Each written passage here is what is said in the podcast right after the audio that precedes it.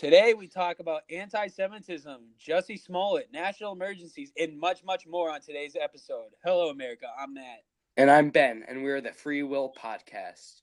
Hello, guys, and welcome back to the Free Will Podcast. It has been a very long time. We had a rough January to say the least, but we're back on the saddle, and we got Chase and Dom with us. So say hi, guys. It's good So- to be back. It's good to be back on the carrots. That's all I gotta say. okay. Uh, yeah, that's a, that's a the- behind the scenes joke, but so we got a lot to cover though. So uh, we're just gonna get right into it. Um, so I want to talk about now the Colin Kaepernick situation. So yes, I'm so excited about Kaepernick- this one. Kaepernick got a big time payout with the NFL and what is estimated to be around 60 to 80 million dollars in grievances for not having a job over the last 3 years. What wow, that is payday central. Like that's crazy. Mm-hmm. All right, uh, who wants to start this? I don't know. I mean, I don't I have my opinions about his football and I think that's At, yes, as the the fact- 49ers guy, what do you think? Not not not regarding maybe his political side, mostly his football potential side. What do you think? He's terrible, and everybody got film on him, and he stopped practicing, and it showed.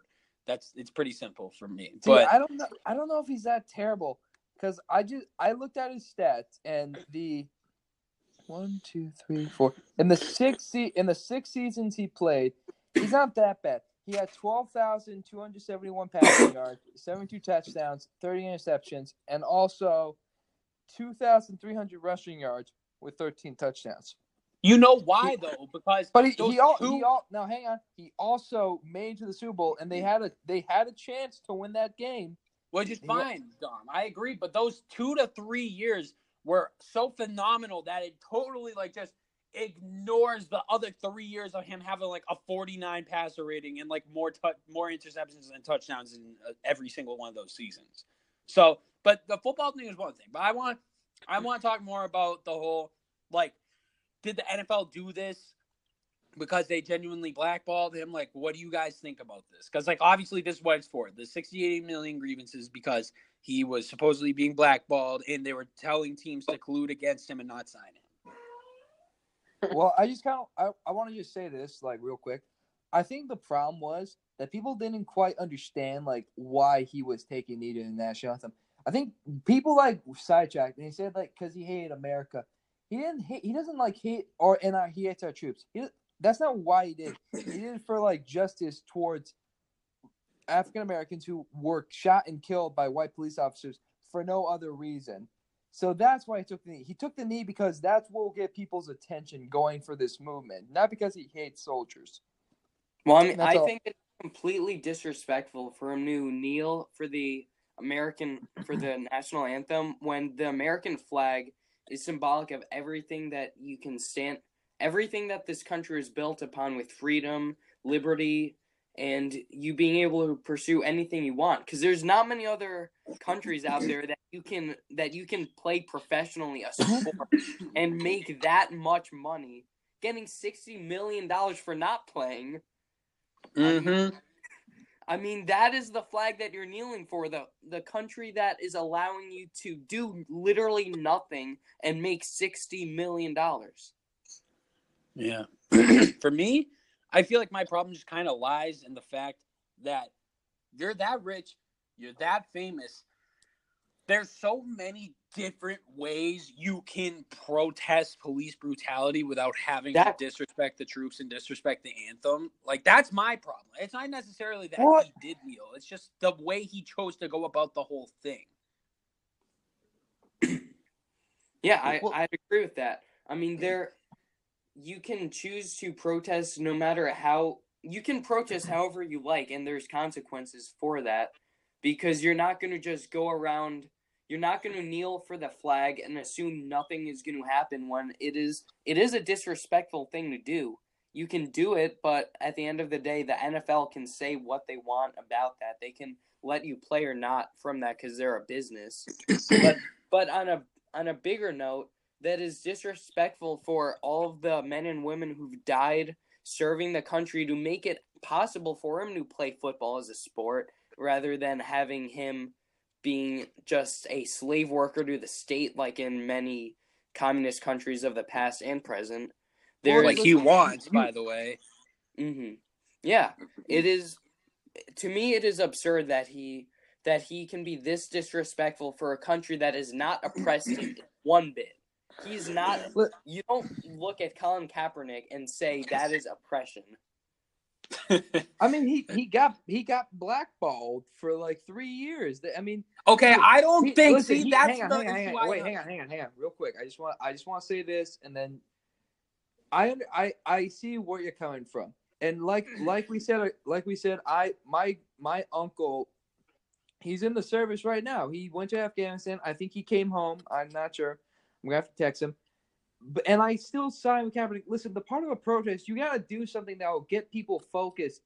Protest is to make you feel uncomfortable, and this is making him feel uncomfortable. He's put on this platform that he can like represent, like so many that he can represent people who don't have that much of a voice as he does. So that's why I don't have a problem with this. And listen, yeah, it he did he kneeled during the anthem for this protest because that he knew what would get people's attention and he did it no, knowing the risk that like he will probably like people are not gonna like this Well, he doesn't. At the end of the day, he doesn't have like that job. He isn't entitled to play for the NFL, and that is Yes, with but- everyone. You're not entitled to a, jo- a certain job. I do want to say though, Ben, real quick, like back on something Dom said before he um, started making his point that he, I don't think he was blackballed. Yes, he was colluded against to not get hired. Like anybody with a brain and two eyes can see that, but it wasn't because of his race. It was for political reasons, but it had not like people didn't look at Colin Kaepernick Well, and say we're not going to got sign him blackballed. because It's he's because of what he did. I'm not Yes, saying he got but that has blackballed because of his do with race. I'm saying he got blackballed because of what he did. Okay, But look, the, look, the look, definition of blackballing is being withheld from something, being not allowed to have a certain opportunity because of the color of your skin, in particular being black, and that's that not it? what happened. Like that's it. You can argue that he was colluded against because he protested and they didn't like that he protested, which is fine. but the fact of the matter is, teams didn't look at Kaepernick and say, "We're not going to sign him because he is black." That did not happen. See, look, you're, the thing is, like, he has every right to sit and kneel for the national anthem, but the NFL has every right to kick him out of their company. Absolutely, Exactly. I agree. I agree, It- 100. it's a Yeah, it's an organization. It's a company.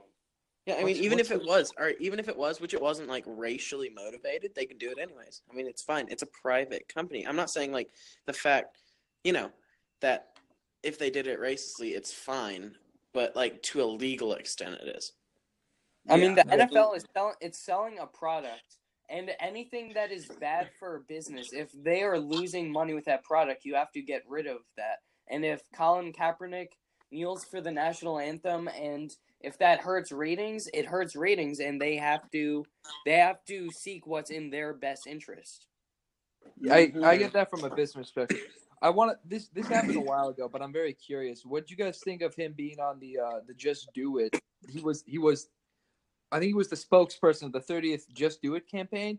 If Yeah. I what were your I- I were thought your it- guys' opinion, opinions I on it? I- don't think that he should have been on there. There's I was gonna so say I didn't people- like it, but that one thing I will say is I think both sides kind of got it a little wrong. Like the right said it's gonna destroy their sales and they're not gonna be able to do anything because they did this, and then the left was like, see how good the sales are doing, and to an extent both were right because in America their sales plummeted through the floor, but globally their sales skyrocketed.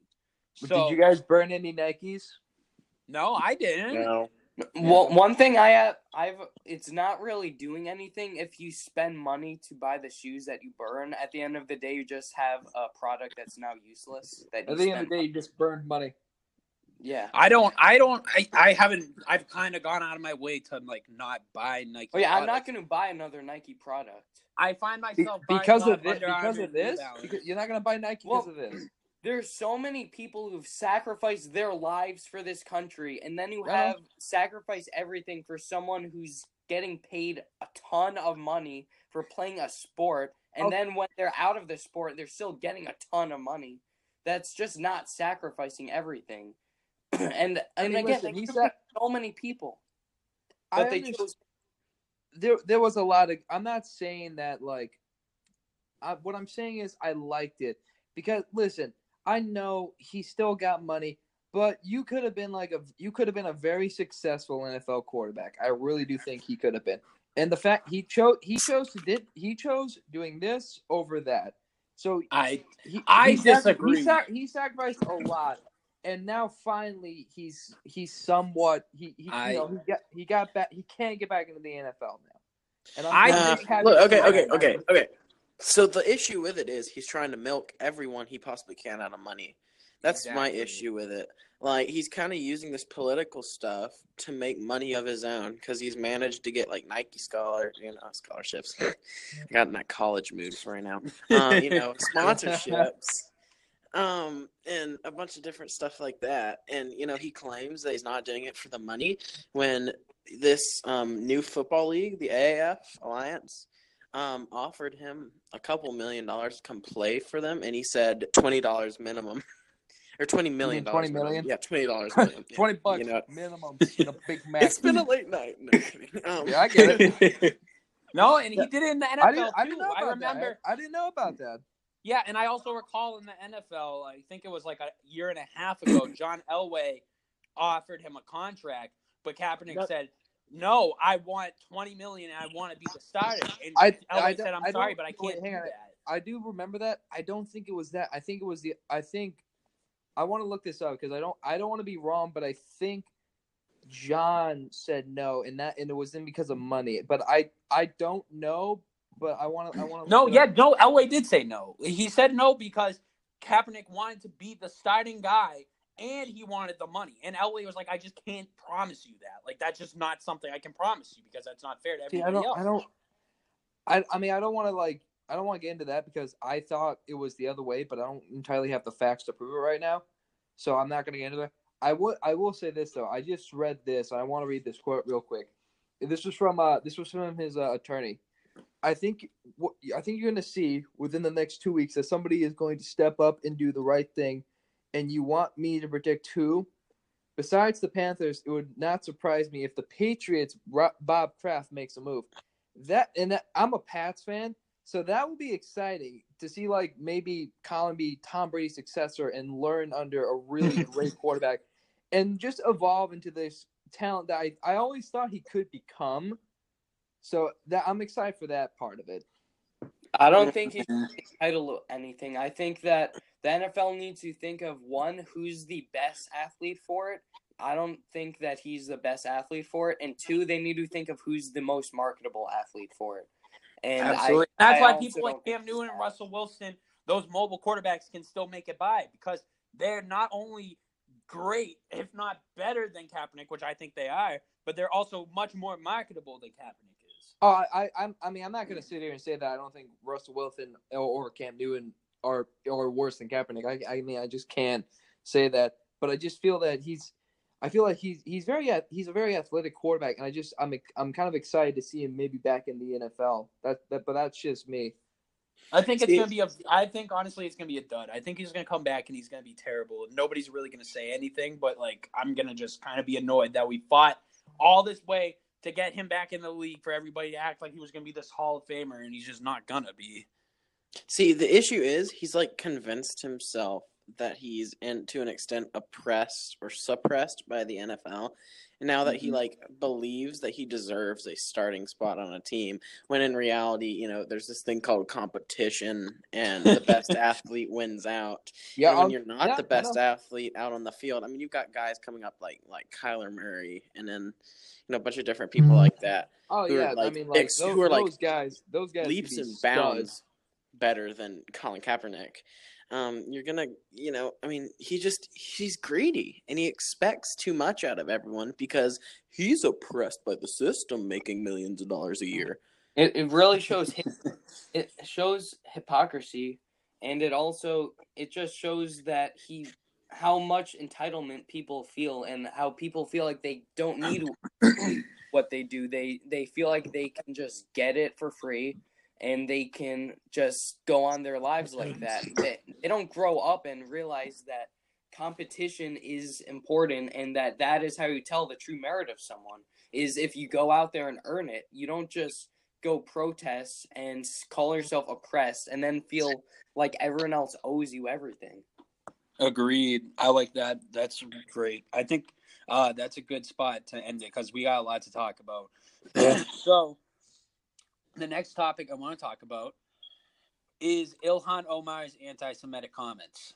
So, Minnesota Congresswoman Ilhan Omar received bipartisan backlash for some anti-Semitic tweets she tweeted and retweeted this week. The first tweet was one she quoted about a Republican support saying, quote, it's all about the Benjamins, baby, insinuating that Americans only support Israel because they are being paid to do so. So I want to talk about this one before I even move on to the next one because it's going to get lost in the in the translation. So I just think it's insanely disingenuous. I think it's just pushing a political agenda to insinuate that the only reason Americans are supporting Israel is because of money.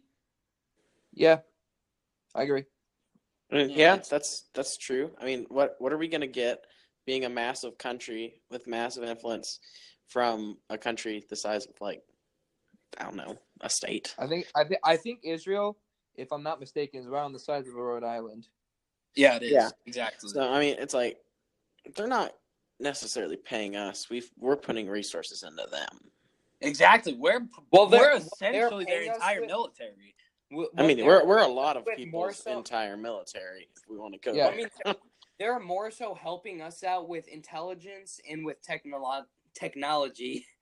And I think that it is super crucial to aid them, especially now. Oh There's yeah, so much hate against Israelis, and we and we get so much out of them. We get we trust. They're the only Middle Eastern country that we can truly trust and rely on.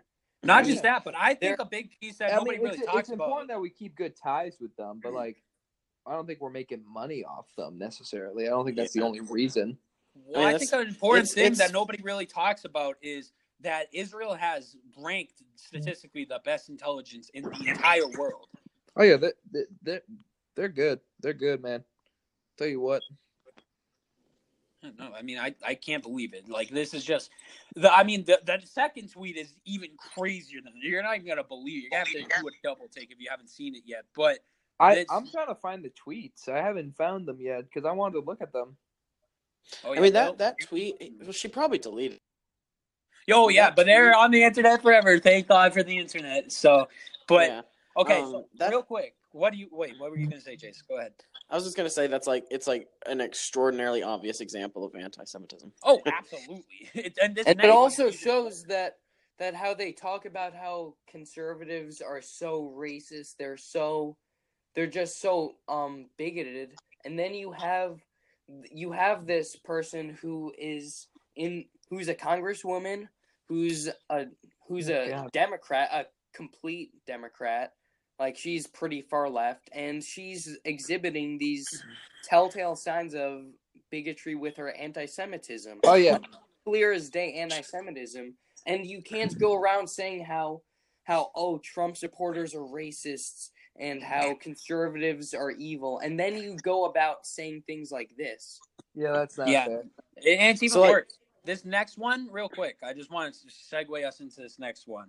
This second Good. tweet was the one that I was like, whoa. I was like, no way. So this one, Push the She carrot for you. yeah, she okay, funny. She retweeted this one. And this retweet said, quote, I'm one of those American Jews who opposes occupation, laments Israel's anti democratic drift, and doesn't regard the country as especially central to my Jewish identity. And even I know exactly what the Congresswoman meant. She might as well just call us hook nosed. And she retweeted that. I, I, oh my goodness. I don't quite. I don't. I, I think we should- I think we can should- Be dumb, but I don't entirely get that one. Yeah, I mean, I kind of get it. It's, I mean, it's really stupid, to be completely honest.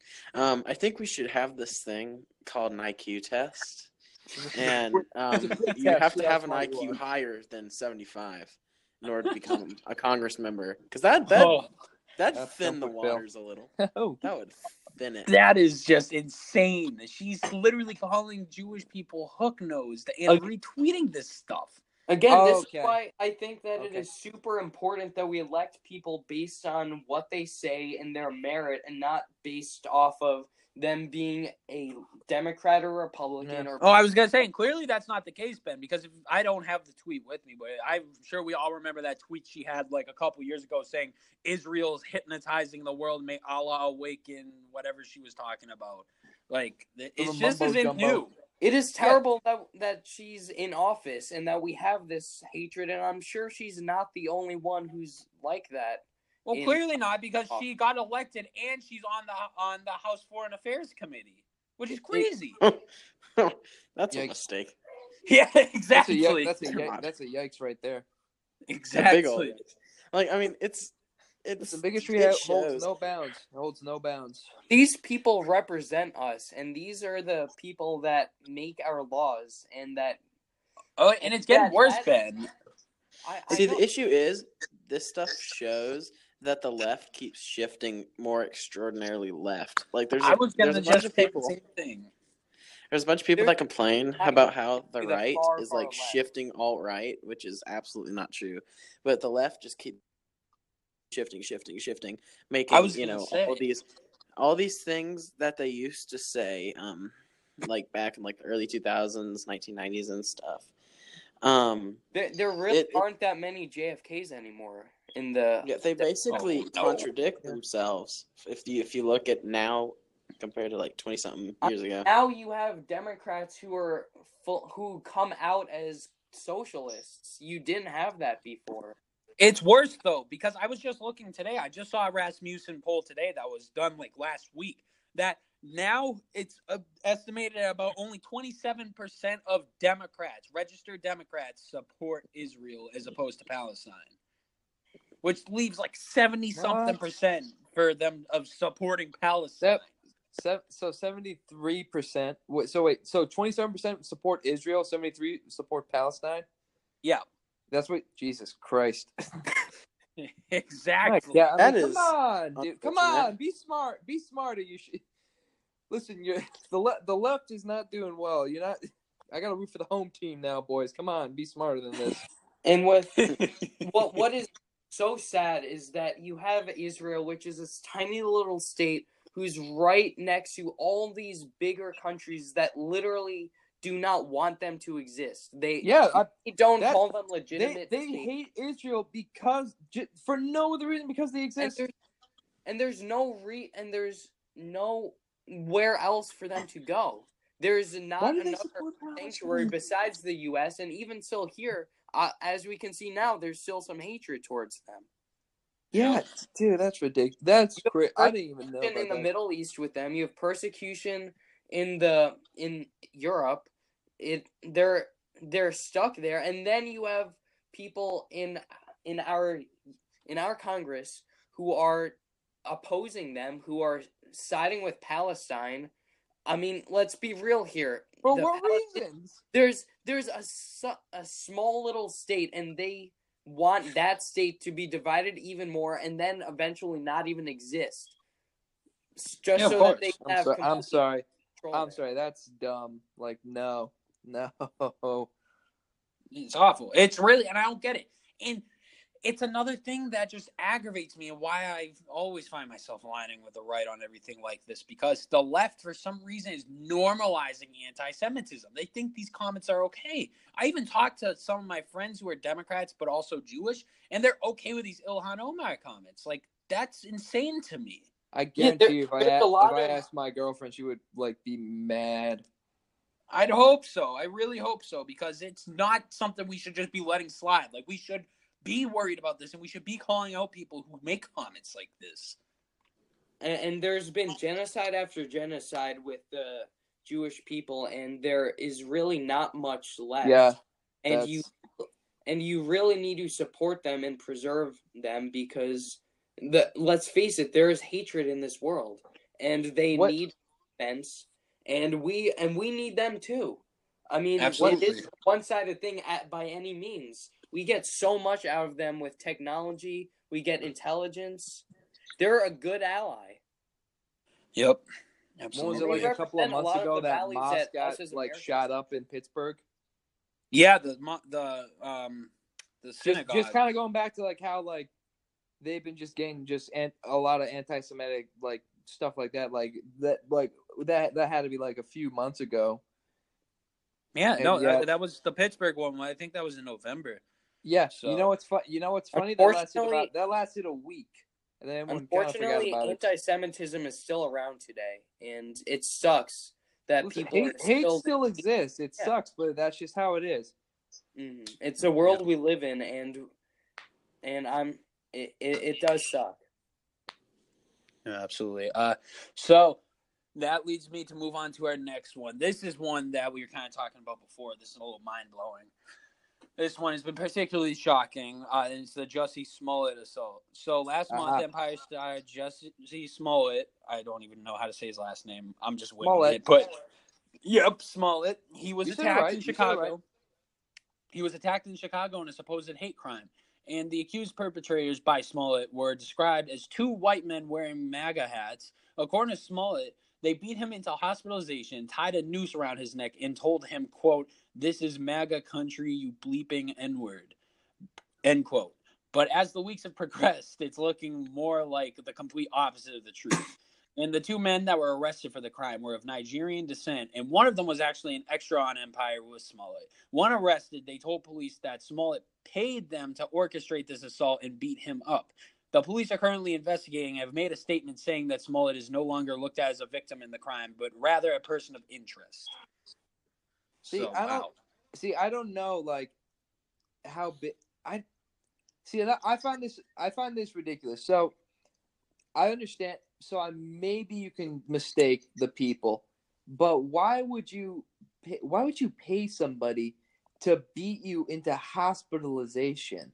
That that's the thing that like why why why do that? for their cause. what what amount of money? Like what what what are you what are you gaining out of this? What Ben It- said, it furthers a cause. If they're Yeah. if he's really that set straight on wanting to make a make a scene to show how uh, oppressed black people are, then of course he'd be willing to do this. If he's that like into the cause, because then it, this happens and you saw everybody right when it happened. Oh, this is awful. This is what Trump's doing to this country. He's allowing things like this to just happen and be okay, and everybody And- was just gonna be fine with that. and he's trying to he's trying to be a martyr too with this he's he's trying to set this scene he's trying to there he has this the left has this view that maga people are are trump supporters tend to be racist they're they're trying to push that and they just can't find actual evidence supporting that so they literally have to come up with their own stuff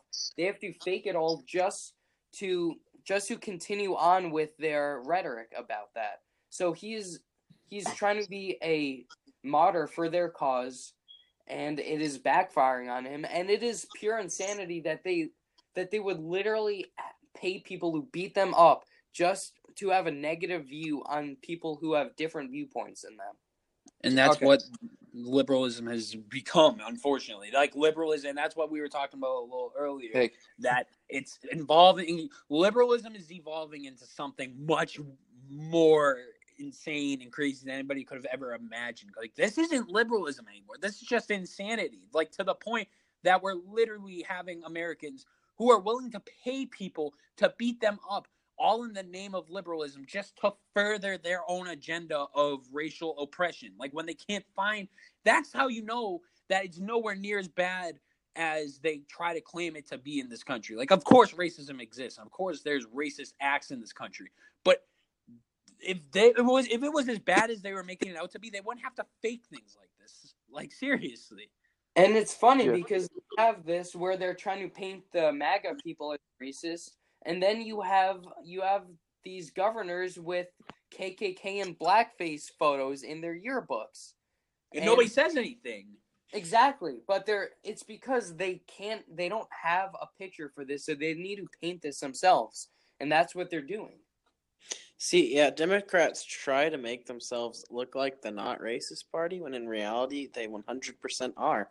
The only place you find examples of true racism and true racist intent is in the Democratic Party. Mm-hmm. Just, Absolutely. I mean, when you have their lord and saviors like um, Franklin Roosevelt, who um, who put hundreds of thousands of Japanese people in concentration camps because of their ethnicity, and then you have um, Woodrow Wilson, who was a literal KKK member. It it really shows, and then you have Abraham Lincoln, who's who founded the conservative part. I mean, the Re- Republican Party. You have him, and he he had the Emancipation Proclamation. He was an abolitionist, and I don't care what they teach you in history class because they tend to make a lot of stuff up where they say, "Oh, here's actually a Democrat." He was not. He founded the Republican Party, and when you say that the South is actually that the party line switched, really it wasn't until 1994 when they when the South actually turned red. So this isn't it isn't like that where the parties are switched and Mhm. that they have those views. So- it Yeah. shows because Absolutely. when well, who when do, who do the KKK support now though? They were Democrats. They were all Democrats. The entire KKK was all Democrats. Mm-hmm. and that was all from the beginning. Like that's Woodrow Wilson was a Democrat. He was the one Woodrow Wilson actually showed or played the first ever movie in the White House, and it was I think called The Klansman or something. It was a KKK movie. yeah like and nobody talks about this stuff, and like that's why they like try to pin it on like the Republicans with their revisionist history, and it's terrible. I have I had a history teacher sophomore year that literally said he was in the top three best presidents of all time, Woodrow Wilson. And Yeah. I I don't had know to about that one. him that he was a KKK member. I had to tell him because he just left that out. And then I've just every single year in history class in school, they teach fabricated stuff. They teach stuff that plays to their own views, and it is it's sickening. And then some people are falling for this because they maybe don't have too much interest in this. They don't want to like delve into the research. So they just take in this as gospel and they just stick with it. And that's really I feel like that's going to affect a lot of future elections. Yep, it's really sad, man. I honestly like I hate to see it because even like the amount of people who do actually have these hate crimes and stuff happen to them, like Jussie Smollett's claiming happened to him, this is just delegitimizing their claims. It's kind of like Boy Who Cried Wolf. Like you fake it all these times, and then when Yeah, I it don't know actually how- happens, I don't know how you look. I don't know how you mix those two like different people. I don't know how you mix a MAGA supporting guy and then and yet you get that confused with a cast member. Because you don't, possibly- Dom. and- That's and- the and- point. And I You don't. that that's like the one thing I heard. Like, wait, how the hell did he do that? What? And I might be wrong. Isn't the other guy like allegedly wasn't his like his brother also? Or am I just off? A, on a close friend. Close but- friend. No, Okay. and this is my point, Dom. No, he doesn't get them mixed up, and that's why he's a person of interest in the investigation now. Because the That's only true. legitimate like ex- explanation for this is that number one, these guys had some sort of beef with him, and he just saw it as an opportunity to blame it on Trump supporters. Or number two, he orchestrated the assault, like people are claiming. Those are the only two logical explanations. Because you know, Yep. you're right. You don't mix those two people up. You don't mix two people of Nigerian descent and then two white MAGA hat wearing people up. Like that doesn't happen. That's not real life. Yeah, it's all to f- further their cause. You could you could maybe mix up the dialogue, but not not the two people. exactly. May, maybe that's a that's a maybe. Yep, absolutely. Uh, all right, that's a good spot to end that. So, our next topic is Adam Schiff. So, we are finding out this week that Representative Adam Schiff, who is also on uh, the Russia probe, uh, met with Glenn Simpson of Fusion GPS last year. And for those of you who don't know, Fusion GPS is the main company with Russian ties as well as ties to Clintons and they're now closed investigation. And all of these personal connections have risen calls for Adam Schiff to recuse himself from the Russia probe on President Trump. But in elitist Democrat fashion, he is refusing to do so. Honestly, it's it's depressing because I don't I don't know They- I don't know a lot, but this one unfortunately I can't I can't offer my opinion. Sorry. well, the problem I have with it is just they all call for these fair trials on Democrats who have all these problems. They call for the justice to be served properly, and then they'll turn around and have personal ties with the complete adversary of Donald Trump and ties with Russia, and then do turn around do a Russia investigation on somebody. Like how hypocritical is that, and how unethical is that? That's where my problem Well, lies. Yeah. They- See, my my issue with this whole thing is that collusion with another country is not illegal. It's not a thing that you can impeach someone over. Hillary Clinton's campaign colluded with the Ukrainian government the whole daggum time. It's it's nothing. It's nothing impeachable. Who cares? It's bad. It's like bad party policy. And not even that, get me but they wrong. didn't find anything. They literally didn't find anything. Yeah. And then Yeah, right. and then you're supposed to remain neutral when you're doing these investigations. It really shows true corruption and this is this is another threat to our democracy being able to have such a bias against a president simply because of the fact that you don't like him to the point where you're trying to dig up anything you can to impeach him again just because you don't like him. It is Yeah. sick. And this is a threat that we're going to ha- see come up a lot more. Anytime that the democrats don't get it their way they're going to have some new thing to try and investigate. They're going to make Obviously. up some new thing. And we, we see this time and time again like with the kavanaugh thing. We that turned out to be false this russia thing it's turning out to be false they're they're just running out of fuel to keep that anti-trump rhetoric burning Yep, Mhm. That, that that's the one thing. It's like, listen, I really don't like the guy, but I have like honestly, there's not a lot of facts, so I can't I can't just you can't toss somebody because you can't like him. It's I mean I there's just no, there's nothing there. Exactly. And they There's And there's not there is nothing there yet that makes you want to impeach him quite yet. I mean, it that's just facts. and luckily, Dom, you and a few other Democrats at least see it like that reasonable way. There, but unfortunately, there's a lot of Democrats I mean, who don't I mean, see it like listen, you listen, do. don't don't get me wrong. I really don't like the guy, but I mean, I'm not gonna Oh, of course. I'm not gonna ostracize him. Like, yeah, he he, he might he might have done some like, you know, dirtbaggy stuff like in like the '90s or whatever the hell we did. But like right now, there's something like impeachable. Exactly, and that's and that's where my problem lies. And they're literally doing this just because they don't like the president. I mean, they're real hypocritical, talking about setting precedents with executive power, but then they turn around and setting precedent of trying to remove your adversaries from office just because you don't like them. I don't know when we turn into Russia, but I don't like this stuff happening.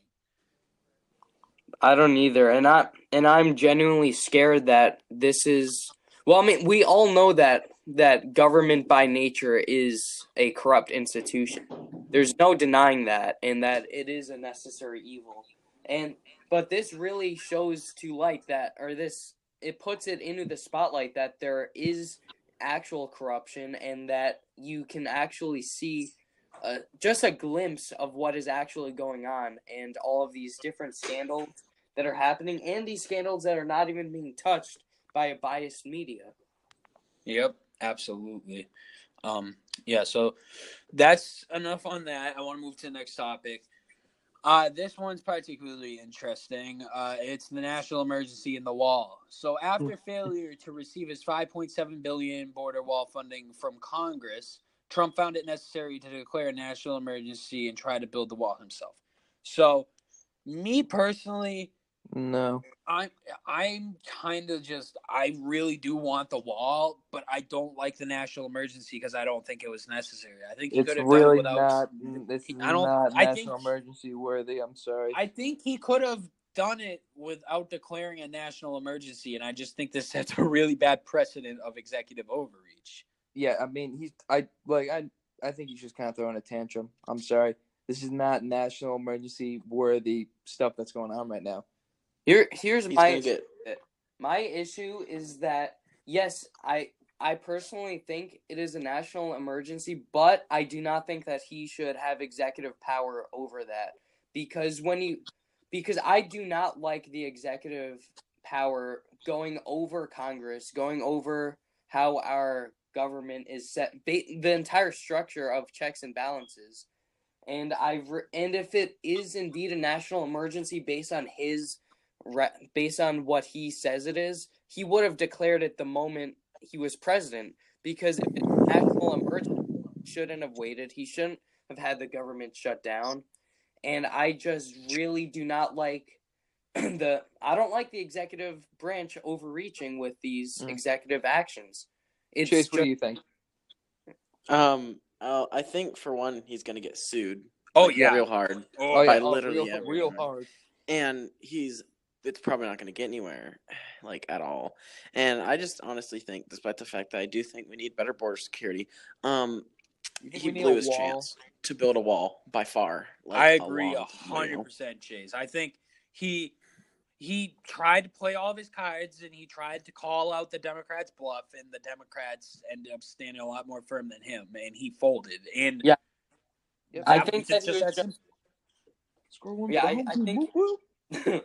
I think he was too weak with the negotiations, and I expected more personally, considering he wrote the art of the deal. I was gonna But- say I was Well, like, expecting Nan- him. well, like I, uh, Nancy Pelosi, like, did not want. He, she didn't want to give him anything. So I was like, when they gave him like almost two billion, I'm like, wow, okay. I really And that's was not another problem. You have you had how stubborn they did not want Trump to have success. That was the only reason for not going for it. Is they do not want Trump to have a I solid- don't feel it's that necessary to have a giant wall on our border. I don't feel like we have to contain ourselves in that because that's kind of what that means. Well, I mean, no, I think it's I think it's keeping people out. It has nothing to do with containing us in. I think. I well, think it's I ridiculous. Like, I feel like it's gonna have that. Unfortunately, I think it's gonna have that kind of like 180 like reverse. Like because we're making a wall, it's kind of like we're keeping ourselves. It's just I This- didn't. I, I was never. I was never a fan of a gigantic freaking wall.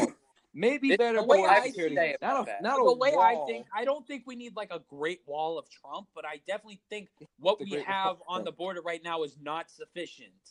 Yeah, I mean, As- yeah, as like, okay, yeah, I, I'll agree. May, you don't need a giant wall, but you know, maybe better. I mean, you still got 1.57 billion dollars. You could do. you don't need like a wall that's like hundred feet high. You just don't. Yeah, well, I was looking into it, and they were talking about the math, and with that 1.73 billion, he can only build about 50 miles of the what, like 380 in Texas alone. Like, Well, well, is that to standards that how high he wants it? it's the standards of just the basic 10 foot wall. Oh, Which but, is okay, 10 foot wall. Tom- That that's what I wanted to ask. Is it like? Does he want this like? Because I don't remember how tall he wanted it. No, it's I- not gonna be like a 40 foot tall wall. It's not like the Great Wall of China at all. That's not. And I it's also want to add quickly that with the wall and having and with your thought earlier about how you don't like the idea of being caged in, I I initially had that concern, but I realized that we're in America and that if the government I wanna was caged in here. we, we we rebel. We don't flee like many of these other countries because this is our country and we're proud of it, and we we would fight for it. So I personally don't think that that caged in thing is such a big concern over the wall. Like as far as the to- that just like, could be my stance. I mean, you could be now. you could be right, but that that I mean, I think we both have different opinions on it. That's just I'm worried that that might have like the the actual. I'm sorry, I'm blanking on words. Never mind. I just ruined my entire point. It's fine. It's fine. But no, seriously, like, so that's where I'm at. But I, I think I really liked what Chase said. Like, I knew the chances of Trump actually building a wall dropped and plummeted through the floor the second he signed that temporary government reopen.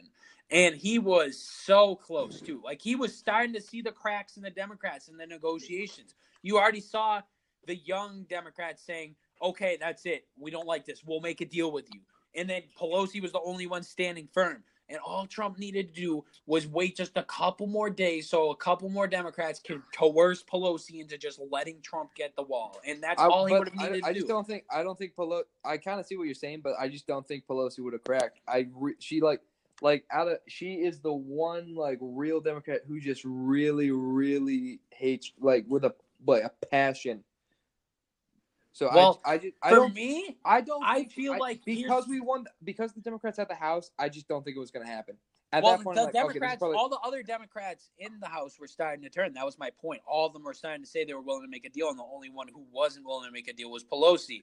And I think here's the deal: that two things, one or two things would have happened. Number one, she cracks to all the Democrat pressure in the House and just makes a deal with Trump. Or number two, she doesn't listen to any of her colleagues, and it makes her look mm-hmm. terrible, and she loses re-election in 2020.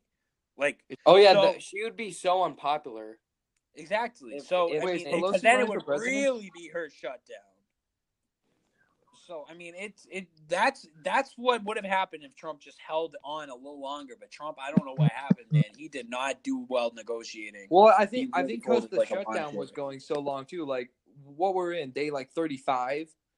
It was like 32, I think. Yeah, it It was, was, just a, like mo- a month. it was a long time. So like both sides were like very close to cracking, and I think if it, I mean, I kind of, I almost kind of agree with you again. Like I feel like if it was just a little long, if the shutdown wasn't like maybe let's say the shutdown was like, like two weeks, I think maybe they would have cracked if they were at that state. But they were they were just holding strong. They just didn't want that to happen.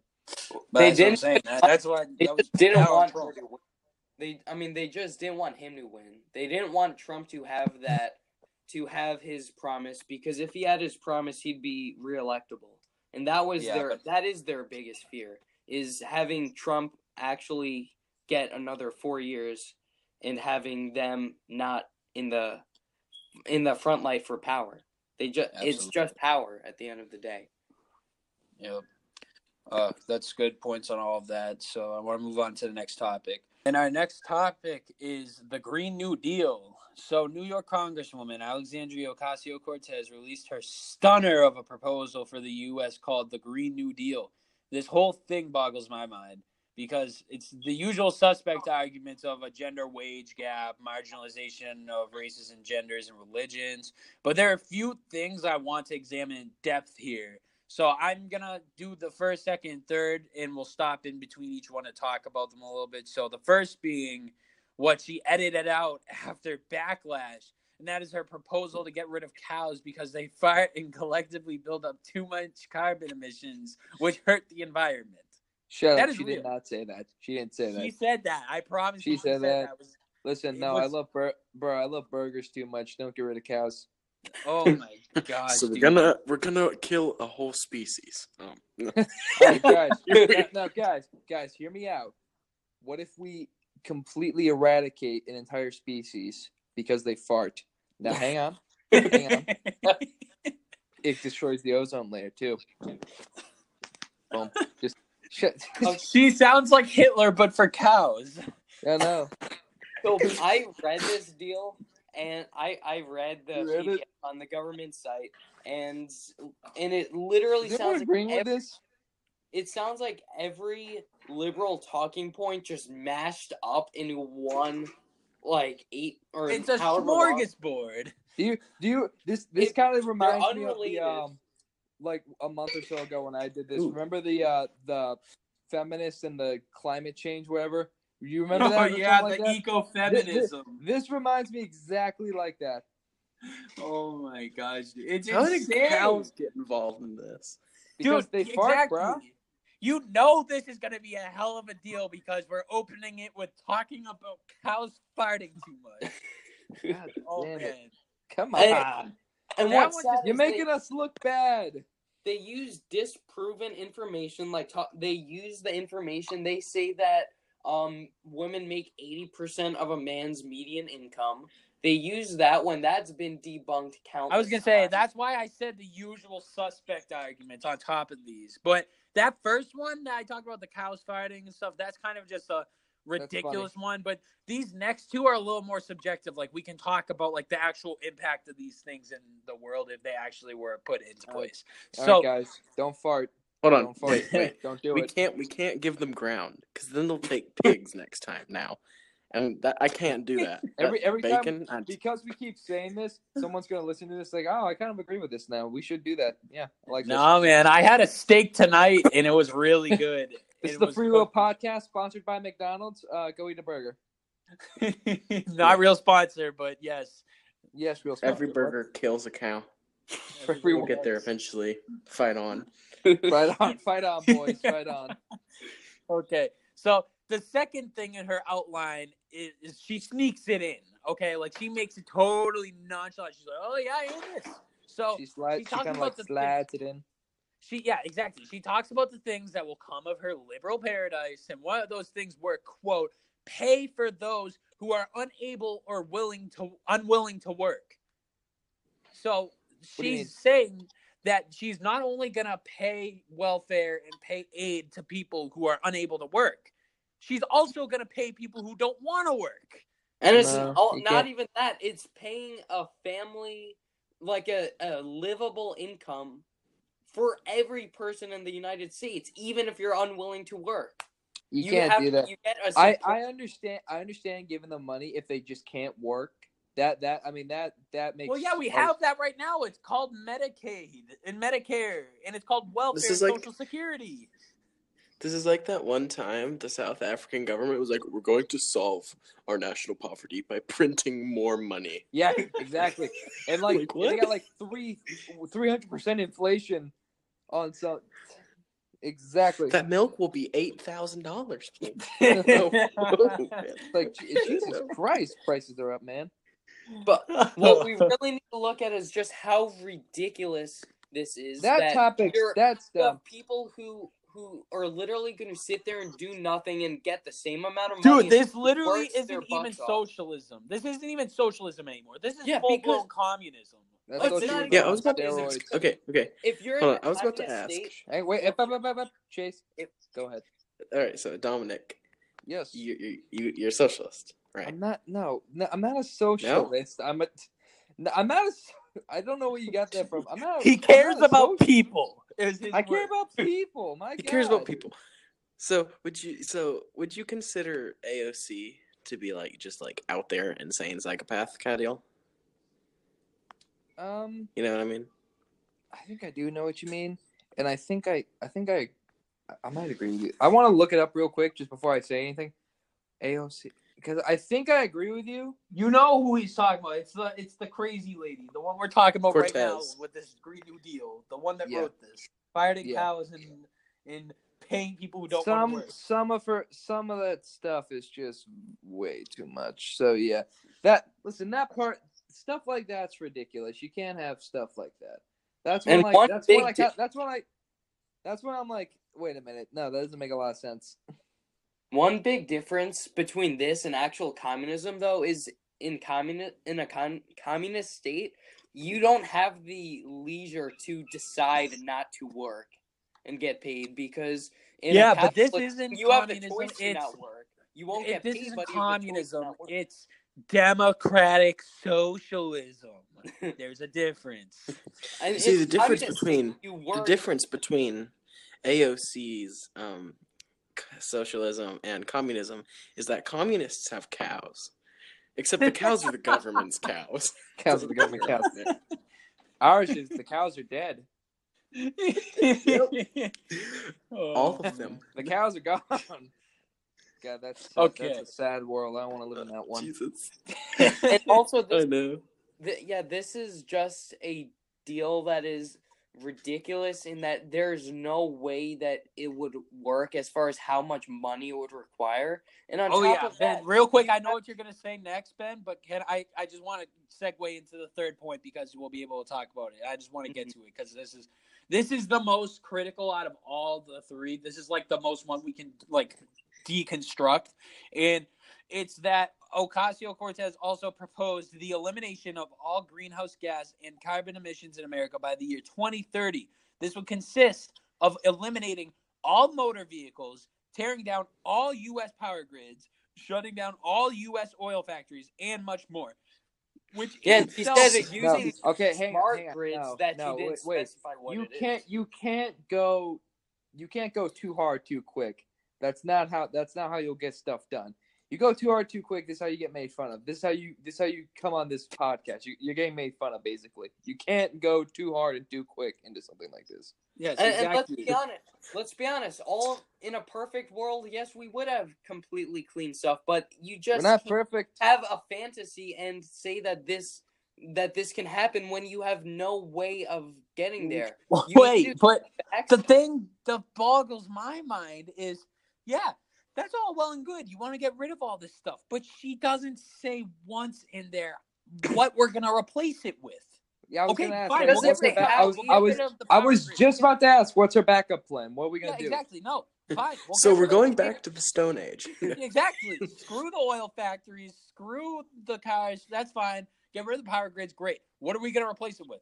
And what about this? She also What's gonna happen to our doesn't military? explain how. How we Explain what we're going to do with our Air Force jets and our naval carriers. What are we going to do with that? What about the We're Army replace them, we're gonna that ran on replace them with wooden boats, and we're gonna be just fine. And one other thing. What what what's her name? Ocasio Cortez. Does she also call shopping carts carriages? Because that sounds like this person. That's not. This sounds like a carriage lady. You know, I just realized. I just realized. There's going to be a lot of outraged Hindis in this country when all these cows die. Oh, Oh, my yeah. gosh, I know. They, I, that's like, right. They You they're killed sacred all of them. I forgot. Up, uprising other of thing- Hindu. Going back We're gonna to go to like war with, this with topic- India because we killed all the cows. going back to this See- topic see- though, I've one other issue is that they she constantly uses when talking about the progress as much as technologically feasible. So that gives just like a blanket thing that there's no numbers, there's no facts or anything. So Yeah, That that's my even do problem. anything. No. you could do there's no nothing and just blame it on Well, technology. no, there's no numbers. See- you gotta add numbers. You gotta.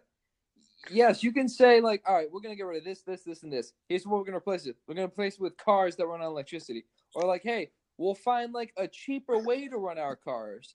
Not just you- that, though, Dom. But you don't, you don't say anything. You don't give a plan. You It's have to have a deeper than that, woman. though, Dom. You got to look at this, and this is the thing. This is where she fails to lose to gain my attention because she's she's insinuating to remove all these things in the span of ten years. And in the span of ten years, she wants us to remove everything that our economy is built on. What this Yeah, is but, fun but, but, like that's kind of like what I'm saying. There's no, there's no plan.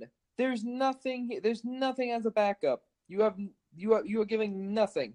What this is meant to do is this is meant to put our country into shambles, which gives a great platform for a for a socialist or even communist takeover for the country. When we're in shambles, when we have all of these things down, and when our country's in so much debt, when people are in complete poverty, that is when they say, you know, we're going to give you some free stuff, and then that, and then before you know, we have a communist country.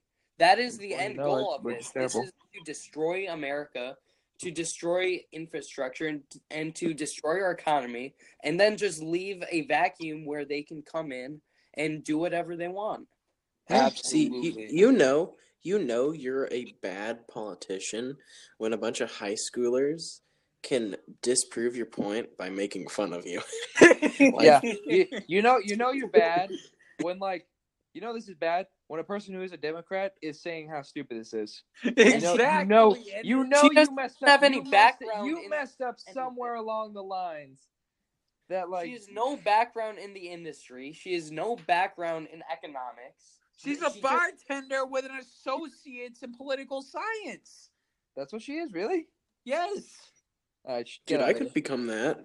Can Yeah, I? exactly. One I, hey, I work in a bar now. I could be her. victory. Give her the quick boot. She got like get rid of all- seventy-eight percent of the vote too, which is I'm even gonna- worse.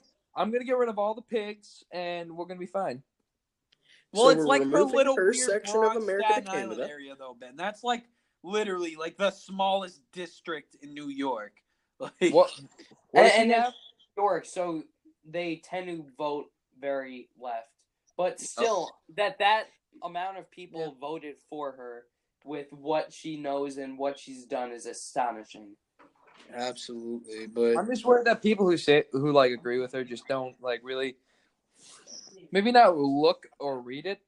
They just They like can hear- they agree with her on an emotional level. they don't it's agree yeah, with her it's kind of like because facts, they, she, she they hear have like key they hear like key words she's using. It's like, oh yeah, I agree with those words. She's marketable. She's I- young. She's I like words, yeah. No, She hits no. off That's all the intersectionality points, dude. If she was, if she, the only two things she's missing is being some sort of other than straight and being a transgender person. If she had those two things, she'd be the ultimate politician. She well, yeah. Well, no, no. I'm being no, she wouldn't. sarcastic, obviously, Dom, but I'm just No, saying, like, she Listen, crosses off all the I victim points. listen. I can't take you seriously sometimes, Matthew, and you know why. You know why. Why carriage? Yeah, we'll explain this to the viewer real quick. Write down in the comments. What do you call the thing you push around in the grocery store? Shopping cart or carriage? Okay, so Chase had to go.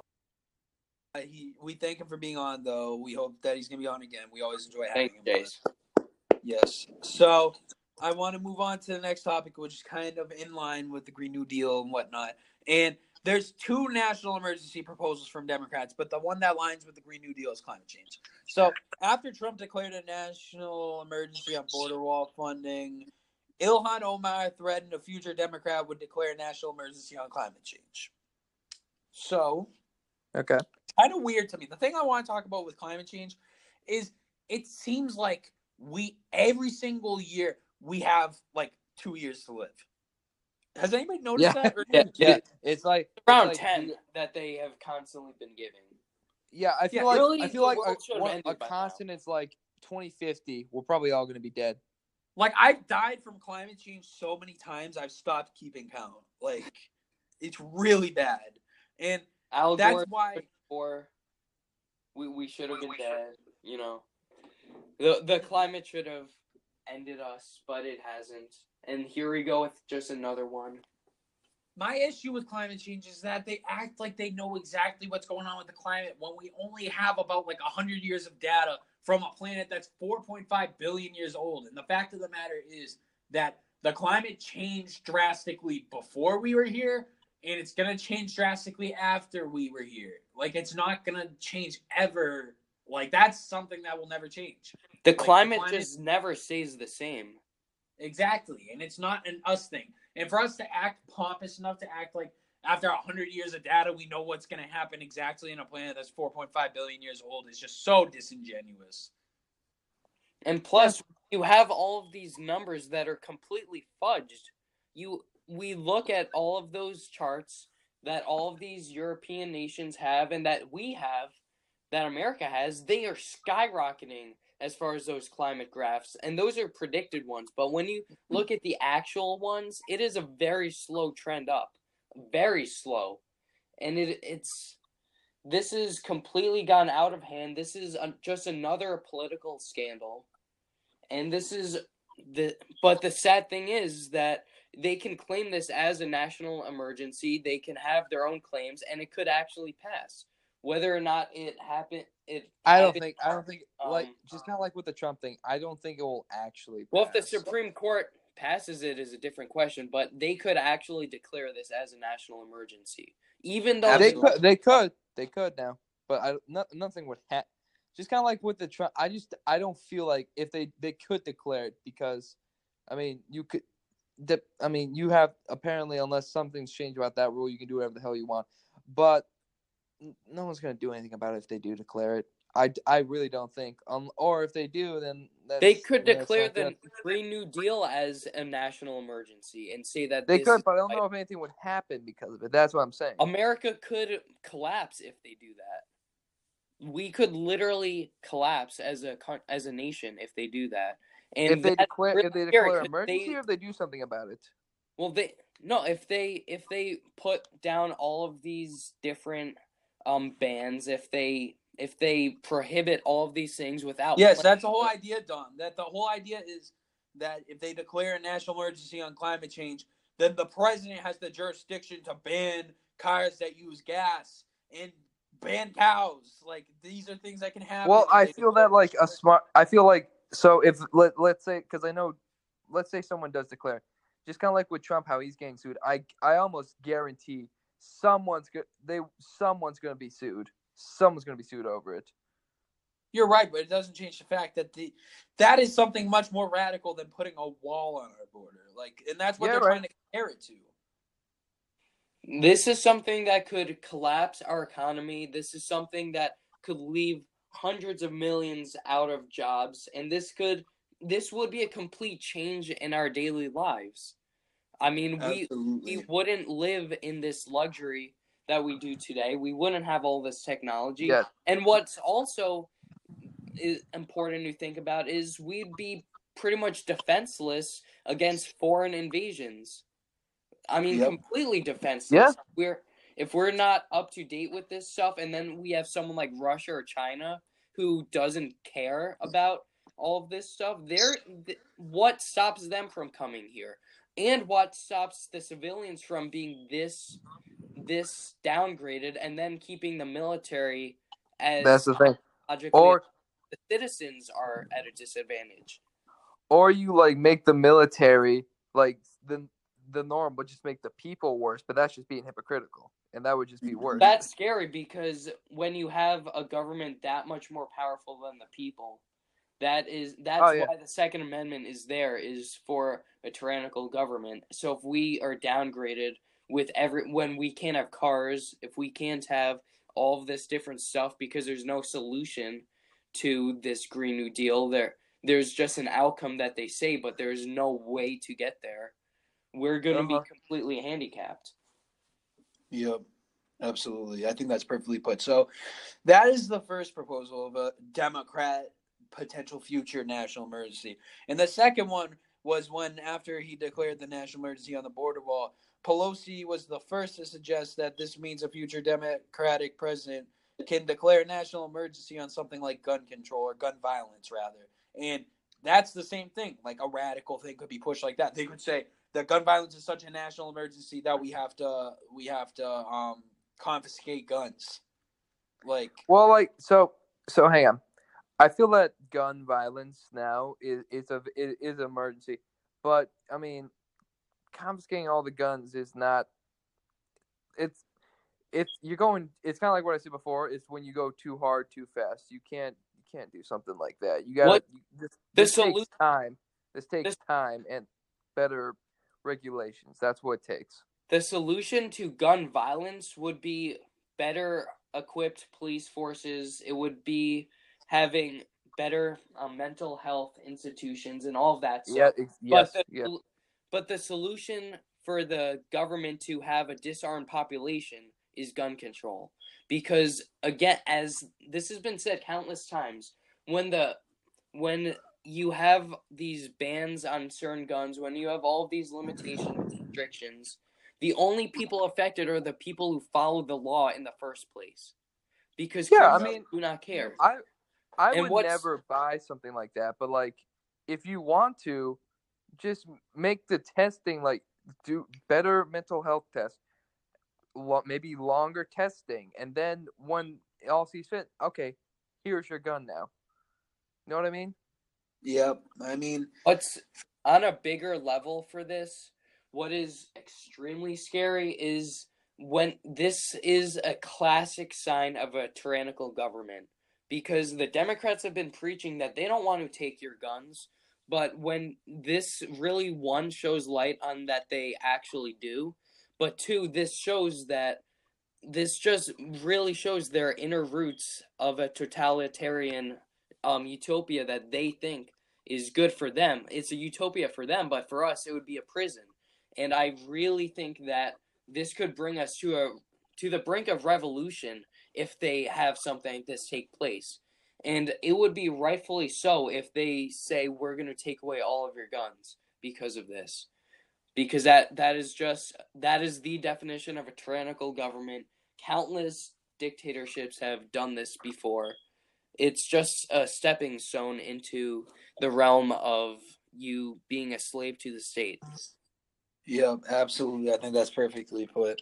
Um, so that leads me to my next topic is Andrew McCabe 25th Amendment comments. So, former FBI director Andrew McCabe did an interview on ABC this week where he discussed how he tried to remove the president from office using the 25th Amendment, an attempt that was shut down multiple times due to lack of support needed on the move from Trump's cabinet members, including Vice President Pence. So, before we get into actually talking about the 25th Amendment stuff, I just want you guys' opinions on this before I talk about it. So I Uh, think No, Ben, you go first. Sorry.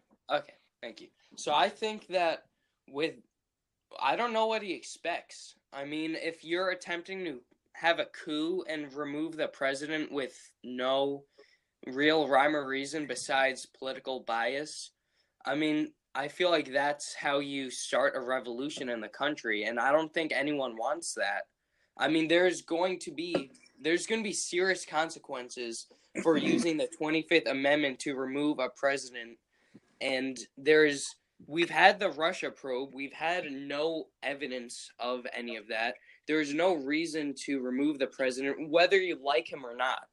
I know Well- that a ton of people hate him. The but- reason they were talking about was like when, when they actually started throwing around the idea of uh, getting him out with the 25th Amendment instead of impeachment was when he fired Comey as FBI director. Well, well, that well, that was kind of a very suspicious kind of reasoning behind it. I didn't quite understand why you fire him right on the spot because I think. Well, correct me if I'm wrong. Did they did he fire him because he want he was gonna like seriously look into like the Russia allegations, or am I just off on that? I mean, that's Well, what here- that's what the a lot of the media is claiming, but I mean, a lot of it had to do with the fact of how terrible he was, and also the fact that he helped like cover up all that Hillary Clinton dirt and stuff. Yeah, I, I don't Corona think that that is. Well, well, wait, no, wait. Didn't Comey like didn't Comey like come out and say they found more stuff on Hillary? Or- Yeah, or- but that that was only after like two years of him like hiding criminal investigations and trying to get her like out of trouble legally. Oh, Yeah, okay, okay. Yeah, there's no valid re there there's no valid reason to remove Trump from office with the Comey stuff. Comey was a completely biased, corrupt FBI director. yeah, he was and- terrible. And I mean, we know this with the Hillary stuff. For example, when he chose to let it slide with Hillary's email scandals, when we all know that any Was done for in the that happened. political um in the political realm, they would have been completely they they would have had consequences. Yeah, but well, has Hillary Trump released Clinton his tax being- statements? Yeah, but Yeah. yeah, Hillary Trump released some of his tax statements though. Like that's the one thing people don't talk about a lot. Is like people talk about how He he did because I, I haven't I haven't heard anything about it, but he actually did. yeah, it Well, was a while ago too. I think it was like Was a it? year and a half ago. Okay, and plus it isn't that's all I wanted it to know. isn't le- you don't need to release them i mean legally you don't there it's good ethics to release them which is Yeah. why we have candidates that do that and i think that you should release them but it's at the same stupid though because what they're trying to get him on is him working in his way and conniving his way out of paying extra taxes, which in reality everybody in this country does. Well, yeah, but he's Mhm. like a ve- he's a very powerful like he's he represents like our country, so he's got to be like you know you know what I mean. Like he's got to set an example, and he, but with McCabe, in my opinion, it's just that like I personally I haven't heard I haven't heard a lot about Russia. I haven't even heard a lot about this story. Just that McCabe has just been getting a lot of backlash. I haven't heard a lot of evidence to support what he says. Well, yeah, here I want to it- actually that it, brings me it's to- it. I never thought I said this. I kind of agreed with Ben what he said that like you can't just do that without you don't have a lot of evidence. Yes, he's a dirtbag. I think we can all agree he's a dirtbag. But like unless like if you don't have evidence, don't. Well, I mean, Well, yeah, I that's mean, why- Trump that's what brings and me- downs. yeah, but he has real his ups and downs but he has He's got a lot of downs. valid reasons to what, be what, from office what Dom was saying though, that brings me to something that I want to talk about. I want to talk about like the legitimacy of using the 25th Amendment to get him out of office. So I actually have the 25th Amendment of the Constitution right here in section. I'm just gonna Yeah, I had to look it up because I didn't. I didn't know about it either. yeah, so I'm gonna read it real quick. I'm gonna read section one, two, three, and part of four. So Okay. Section one, in case of removal of the president from office or of his death or resignation, the vice president shall become president. We all know that already. Yeah, That's that- fine. yeah, that's that's obvious. That's child's play. Yeah. So section two, Whenever there is a vacancy in the office of vice president, the president shall nominate a vice president who shall take office upon confirmation by a majority vote of both houses of Congress, which we also already know. Yeah, I knew that one. That's fine. Section three, whenever the president transmits to the president pro tempore of the Senate and the Speaker of the House of Reps his written declaration that he is unable to discharge the powers uh, and duties of his office, and until he transmits to them a written declaration to the contrary, such powers and duties shall be discharged by vice president as acting president, which basically saying that until even until the official resignation comes in, the vice president is still going to be acting president, which is Okay. fine. Section four. This is where it gets a little complicated. Whenever the vice president, a majority of either the principal officers of the executive departments or of such other body as Congress may by law provide, transmit to the president pro tempore of the Senate and Speaker of the House of Reps their written declaration that the president is unable to discharge the powers and duties of his office, the vice president shall immediately assume the powers and duties of the office as acting president. Thereafter, when the president transmits to the president pro tempore of the Senate and Speaker of the House of Reps his written declaration that no inability exists, he shall resume the powers and duties of his office unless the vice president, a majority of either the principal officers of the executive department or of such other body as Congress may by law provide, transmit within four days to the president pro tempore of the Senate and Speaker of the House of Representatives.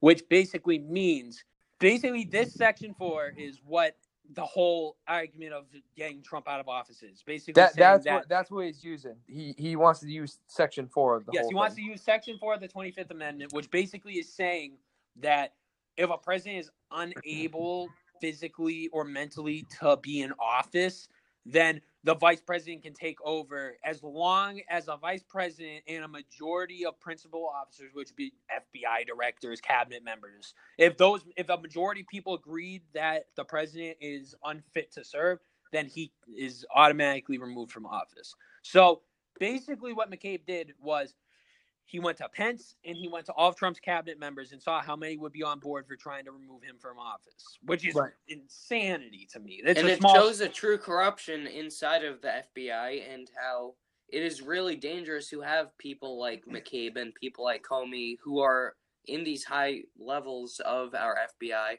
How this can really be hazardous to democracy. This is a real hazard to de- democracy. You're going. You're Mhm. going to see revolts if something like this takes place. And Yes. plus, I can say, however much Democrats don't like Trump, they are not going to like Pence. Yeah, I mean, they, honestly, they might like Pence. I mean, they might dislike Pence That's more because he's more conservative than Trump. They'll dislike say- his I was gonna beliefs more, but they um, wouldn't have the same punching bag that Trump is to them. Because Trump say, kind of I hate feeds Trump, into that. but I hate I I don't like I I think Pence is like I I don't like Pence either. This it's not a lot of good options here. I mean, At the I, end of the day, it's fine to not like who's in office. It is you have to come up with your own decisions, but when you're talking about something like impeachment, there has to be valid reason for it, and it's Yeah. a huge thing for the whole country. I agree, and that's why Dom brought up a really good point, saying, Yeah. "Yeah, like we can all agree he's a terrible person, but like that's no reason to remove him from office. Like well, that's no- well, not insane. not yet at least. I mean, like hell, if something if they find something, I'm like, okay, he's gone. Well, yeah, of course. And if also- You get the boot. Story. Get out. One thing that I have with that is when you say terrible, that's a subjective thing. Like that's an opinion. But when you're impeaching someone, it needs to be factual evidence. Yeah, You, need can't run it based on a feeling. You need facts. I have not seen facts. I have not seen a lot of facts yet. Yep. Yeah, And what- absolutely. One other thing with this is it kind of it really sh- sheds light on an issue that we have with the the Democratic Party's kind of unveiling some of its inner colors with talking about impeachment with the 25th Amendment and then you have them talking about national gun emergency and all of that stuff. It is really showing what some of our biggest fears uh, not not as conservatives but as Americans is in this country that we aren't this country that is that is so far removed from all of the horrors of the outside world with dictatorships and and totalitarian governments that this can happen in the US. It is something that is very possible and we we can't take our freedoms for granted. We have to realize that we still have to fight for our freedom. We still have to fight for these liberties and and you can't let some emotional hate tr- towards a specific person dictate our entire country. Absolutely. I think that's perfectly put. Yeah, I can't. I can't argue with that. Unfortunately, Yeah. Uh, so as much that that leads me to move on to our next topic. One that I am particularly excited about. I, Uh, what I what hope- is that, Matt? I hope most people are as well. Uh, so as of today, ISIS has surrendered and given up full control of Syria to the government, and this coming at a perfect time given Trump's withdrawal from Syria last month. And it, I I want to say before I get into like the I told you so because I'm not big on that, but yes, I told you so. But I'm just want to say that I know Islamic extremism is never going to be defeated, but at least it won't be showing up in Syria by the name of ISIS anymore. So this is a big win in my opinion. Yeah, I can. Yep, it's Yeah. It, you said you kind of said it perfectly. It's really nice to see that they're finally surrendering. You're right. It's not the end of it, but it's start. It's certainly the start of something that could possibly be fantastic towards the future. Absolutely. And I, I, I personally was appre- apprehensive of pulling out, but I do think that this is fantastic that ISIS surrendered to um, U.S. backed Syrian troops, and I think that I just I, it is a big win, and I'm fine with saying I I Trump was right in that regard. He made a good call.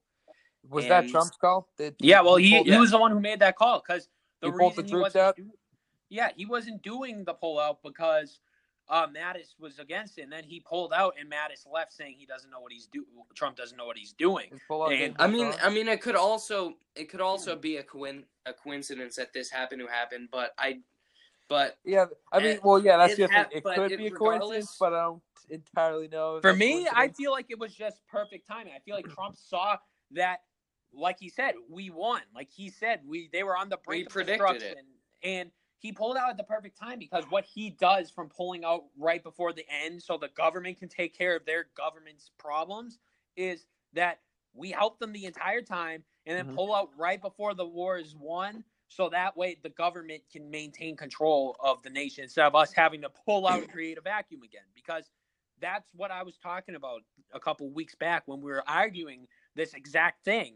And I was saying that it's like weaning somebody off of terrorism or American reliance. And that's why I was saying, like, we slowly pull out, and then before you know it, the government's taking care of itself without even having American troops in the nation. This is exactly what we ought to be shooting for when Yep. we do get involved in foreign nations. And that's why I was very happy because I supported Yep. this full ride the whole way. And uh, he got a lot of heat for it. And I think it was just because of a lot of people in Washington support these wars because it makes them money. And I think that he really showed everybody, even the American people who might have been pro war because it was aligned with their party, that this might not be the right thing for them and that pulling out in situations like this actually are, are the right thing to do.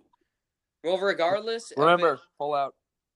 well, regardless of whether it's a coincidence or not, it happened, and I think that both sides of the aisle should be happy Yeah, that that ISIS surrendered in Syria. Yeah, I think like I just feel like this is just really good timing. I don't know.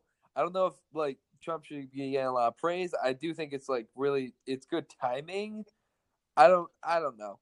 I don't know. I, I just don't he- see how you, because they were on the brink. Like we've known, like they, the Syrian government up to this point in like the last few months, as Trump is preparing to pull out and actually did pull out, the Syrian government has had control of at least ninety percent of the country. So Trump was pulling out when they had control of ninety percent of the nation, saying we won. It's our time here is done. Like it's not like he pulled out and then bam out of nowhere ISIS decided to surrender. They were on the brink of surrendering and America just walked out the back door to let the government handle their business. Yeah. So I'm, I'm very Yeah. happy though. This is I mean, this I is think, something I think this this is like one of those things where like everyone's gonna be happy about this. well, hopefully everyone is, Even if everyone hate- except for the capitalist elites on Washington you and know, the ISIS members. ISIS members and American politicians are gonna be very upset about this. But I don't care about any of them. I care about the American people, and this is a big Yeah, let me win. tell you. Let me tell you what. Those As of right now, I'd happy. say Trump made a good call. Yes, Uh, very. I'd good say Trump call. made a good call with it. I was apprehensive, but he he made a good call. And again. I think that he he should get praise when deserved as well as criticism. He he did a good call. Yeah, absolutely. And this is one of the things I'm so Yeah. happy because I this is one of the things like of all the things Trump has done in his presidency, this this pullout in Syria and Afghanistan has been one of the things that I've like I love it and I've supported it from the beginning and to see it actually come into fruition, see like how well it's worked so far as to this point, it makes me happy and I give Trump a lot of credit because I mean I'd like to think I'm pretty critical of Trump, but like I said, when he does something I really like, I'm not going to be quiet about it because I'm not quiet about it when he does stuff I don't like. hmm Yeah. Yeah, and, and This, there's is, this a was fam- good. This was good for him. there's a famous saying where if you say something bad or if you say something good about someone, four people would hear it, but if you say something bad, then 10 people are going to hear it. You hear a lot more about the negatives just because people like to complain a lot. Mm-hmm. But when you hear about the positives, it tends to get washed out a lot and I think that that is one of the problems with the media today is that all it does is highlights all of these either flaws, whether they are actual flaws or made up by the media. Regardless, it's just I mean, negative. Yeah, you're right. You're right because negative like I like I have not heard a lot of stuff about like like all the pullout and everything. I've not heard about that. Yeah, it's been quiet, especially. I mean, yes, we've just found out like within the last 24 to 48 hours that ISIS surrendered, so we'll probably hear more about it this week. But I haven't Yeah, heard much yet. Like, I mean, in the last day or two, Like it's been like yeah, quiet. like I I like you told me that before we started. You guys told me I'm like, oh really? That happened? I haven't even heard about it because they don't want to talk about it, and that's another big thing. And this is, I think, a bipartisan criticism of Washington, because both rep- and it's one thing you notice, and it's one thing I talk about all the time that in Washington, you notice that it's a bipartisan thing that all congressmen, and all senators in both parties support all of those wars in the Middle East, and I just find it way too coincidental for that to just be, oh yeah, everybody supports fighting for America's good, and like, there's just no way that they all just support it unequivocally with no question. Yeah, there, I mean, you got there's got to be a couple of people who like, yeah, I don't like war, but I think you, I think you had it right. It, it might have been either you, Matt, or Ben that they want to go to war just because it makes them money. Yeah, exactly. That's that's what I said. Because like at the end of the day, if you look at all those congressmen and all those senators, I guarantee you over half of them have made six figures off of that war at bare bones minimum. I I guarantee you, like everyone's like happy about ISIS. There's get, but like afterwards, there's one people in the back that's like, man, I kind of needed that. that that ain't gonna make some money. I mean, I I almost guarantee with how like with what you guys say about money because it's I mean it is true. Yep. I mean, I'm happy. I think I if I'm not mistaken, my uncle X who was serving, I think he was in Syria, so I think he was sent home. Yeah, he was. Everybody we pulled out every single troop that was American in Syria. So I he was either in Syria or not. So I'm gonna I'm I'm gonna, I'm gonna have to shoot him a text. I was gonna say because Syria we pulled out all I think it was like three thousand. All the troops in Syria are gone, and then in Everyone's out? Afghanistan it's half. So we pulled out seven thousand in Afghanistan. Okay, so I think he might have been in Afghanistan. I don't know. I, like I said, I'm gonna have to give him a text. Yeah, yeah, but I mean, yeah, overall this is a very good move. I'm very happy. So Yeah, this is this is good. I like this. Yep. Okay, and we're going to start moving into the local sector of topics now. So, the first local topic I want to talk about is the LHS Library Database of Political Science. So, Longmeadow High School, in Massachusetts, they have the library, obviously, in their school. And in that library, they use the Gillens. Oh my god. okay, it's late. And they in their library they use the Gale Institute in database for all of their information for like history classes and whatnot like that. So I just wanted to show you in the lights that they portray conservatism and liberalism. So I will start with conservatism and I'm just gonna read some quotes from them talking about conservatism and liberalism and stuff. the first thing I want to point out that they got completely wrong was when they start talking about conservatism, they say, quote, conservatism is a national and political movement that began to congeal in the mid 20th century as a reaction to the New Deal welfare state. So this database, the Gale Institute database for information, it's insinuating that And they- conservatives have only been around since the 1920s. And this is also what the school is telling every student to use for their information. So they're saying that conservatives have only been around since the 1920s. I don't think that's idiotic. That no, it's not. It's more than not true. It's just idiotic. Like the fact that, and it gets worse. Like this is just the start of it. That was just kind of like I'm sure like it was a hiccup or something, but they get opinionated. So another quote I want to talk about is they say, quote, the Civil War South produced a distinctive intellectual conservatism which a critique of unfettered democracy, federal power, and bourgeois individualism was increasingly tied to a defense of slavery. So here they're saying that the classic Republicans are the ones who wanted slavery, which is idiotic because Abraham Lincoln was the one who fought a civil war to free the slaves, and he was the first Republican president ever. And, Like, and also, insane. let's just re- let's remember that while Republican and conservative is not necessarily the same thing, Republicans have the common um, conservative beliefs, most of them, and they're both right winged. And Abraham Lincoln, he was an abolitionist president, and when you think about the Constitution and you think about and you think about all of our the conservative viewpoints, it is on equality and freedom for all.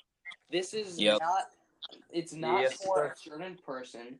And that is a conservative viewpoint. That is a traditional viewpoint that has been shared for ages. I mean, you have Quakers in the 1700s who believe that. So this isn't a it isn't like you had to be a radical liberal to say that slavery is bad because conservatives believe slavery is bad. And it happened to be that the liberals were actually in control of the South at that time, and they didn't actually switch control until 1994. Yep. And then we'll move on to liberalism when they're talking about liberalism in their little propaganda article. But then obviously in their article when they're talking about liberalism, they talk about how beautiful and just it is and how they are fighting for the social rights of everybody and Republicans have always fought against the social rights of everybody. But the one particular thing that I want to point out that just really is confusing me is Uh-huh. they say the they mention how the founding fathers were all liberals and supported limited government, which is an oxymoron. Liberals and limited government do not go together. Liberals always have wanted more government. They've wanted a more centralized government. They've never wanted limited government. Limited government is an idea. Okay, and that's even basic politics. Like everybody knows that even moderate Republicans just want limited government as opposed to moderate Democrats wanting more government. Like that is just that shouldn't even be like like it's gotten to the point where they're so not even believing in their own beliefs anymore that they have to lie and say the Republican beliefs to get people to be Democrats. Like And that's also- where we're at. What and when you look at our founding fathers, they were they were so far from that. They believed in such a limited decentralized government with with a ton of state individual state rights and they had the article of confederation for the constitution.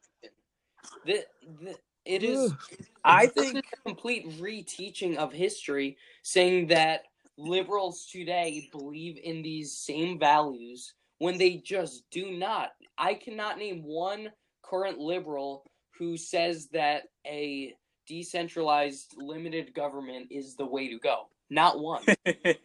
Well, no, I'm just kidding.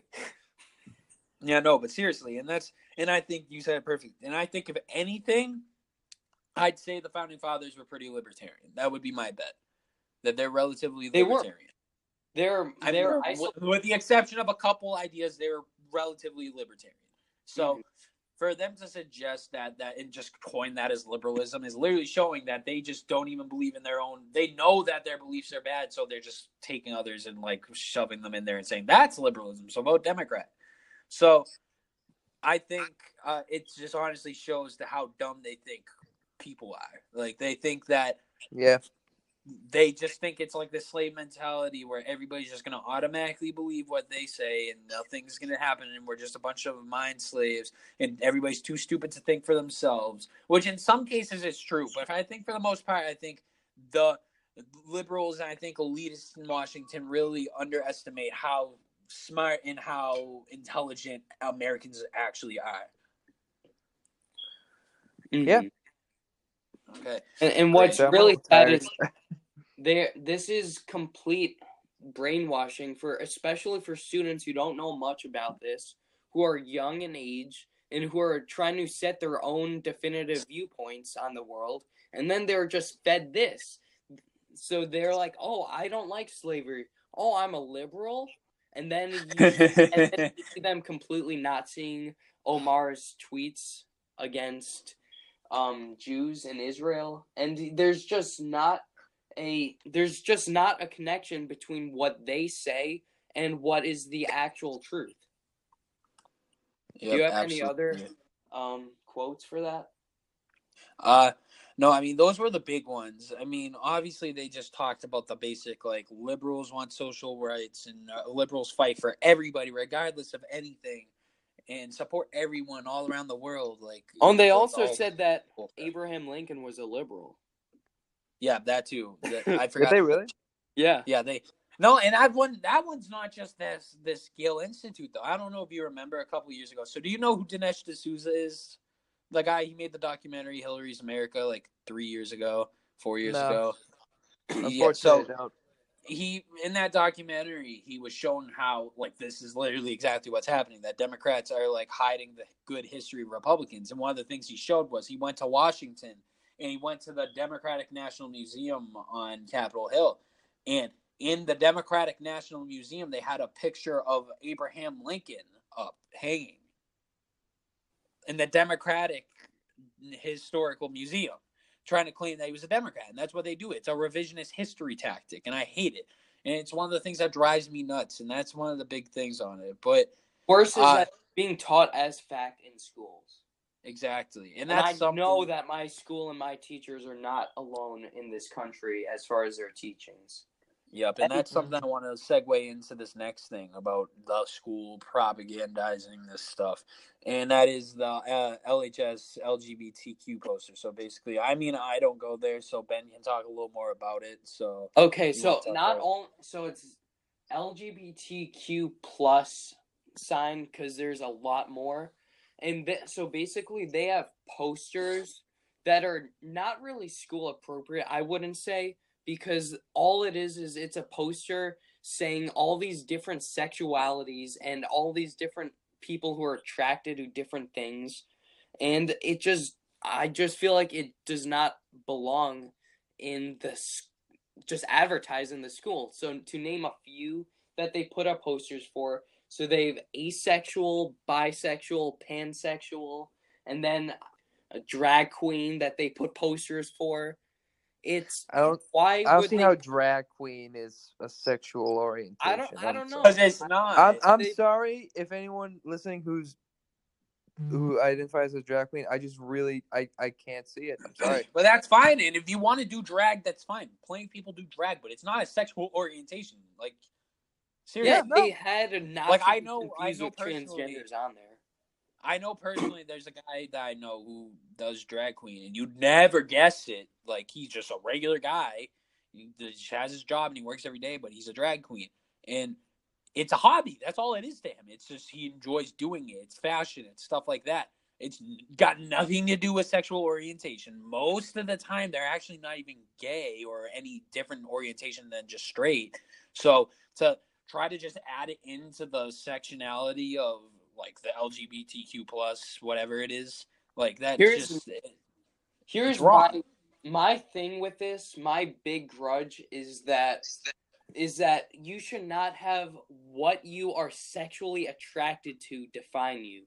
Be just because you are a girl and are attracted to girl parts, that does not define you. That isn't something to be proud of. I shouldn't be proud that I like females just as some other guy shouldn't be proud that he likes whatever he likes because it doesn't define you. I don't I don't do that. I don't say because I like females that's going to define my entire That- life. That's who I am. You Yeah, have no, you have your own goals. You define yourself through your actions. You define yourself through your ideas and your merit. And Yep. just and just having some attraction to something does not make you a better or worse person and it doesn't really mean anything. it just doesn't. Absolutely. And then you have think these, you have these things that are outside of what most people would encounter, and and they're they're really just this doesn't need to be advertised. It just does not. yeah, I agree. Yeah, and while Yeah, that- I'd say you can't have sexuality define you. That's just yes, it's part of who you are, but like kind of like exactly what you said. You have to have your own goals in life. Mhm. Yeah, it's just it Like, is I what it I- is. Like I you're mean, not you just said it alone. perfectly. I can't add anything else to that. Yeah, it's like you're not alone, and that's fine. If you have that sexuality, you have that sexuality. That's fine. That's life. But at the end of the day, you shouldn't like. That's the problem I feel like, and that's why a lot of people don't support the LGBTQ plus on the right. I mean, I don't personally have a problem with them, but I feel like a lot of you people get do strayed away whatever you from. want to be.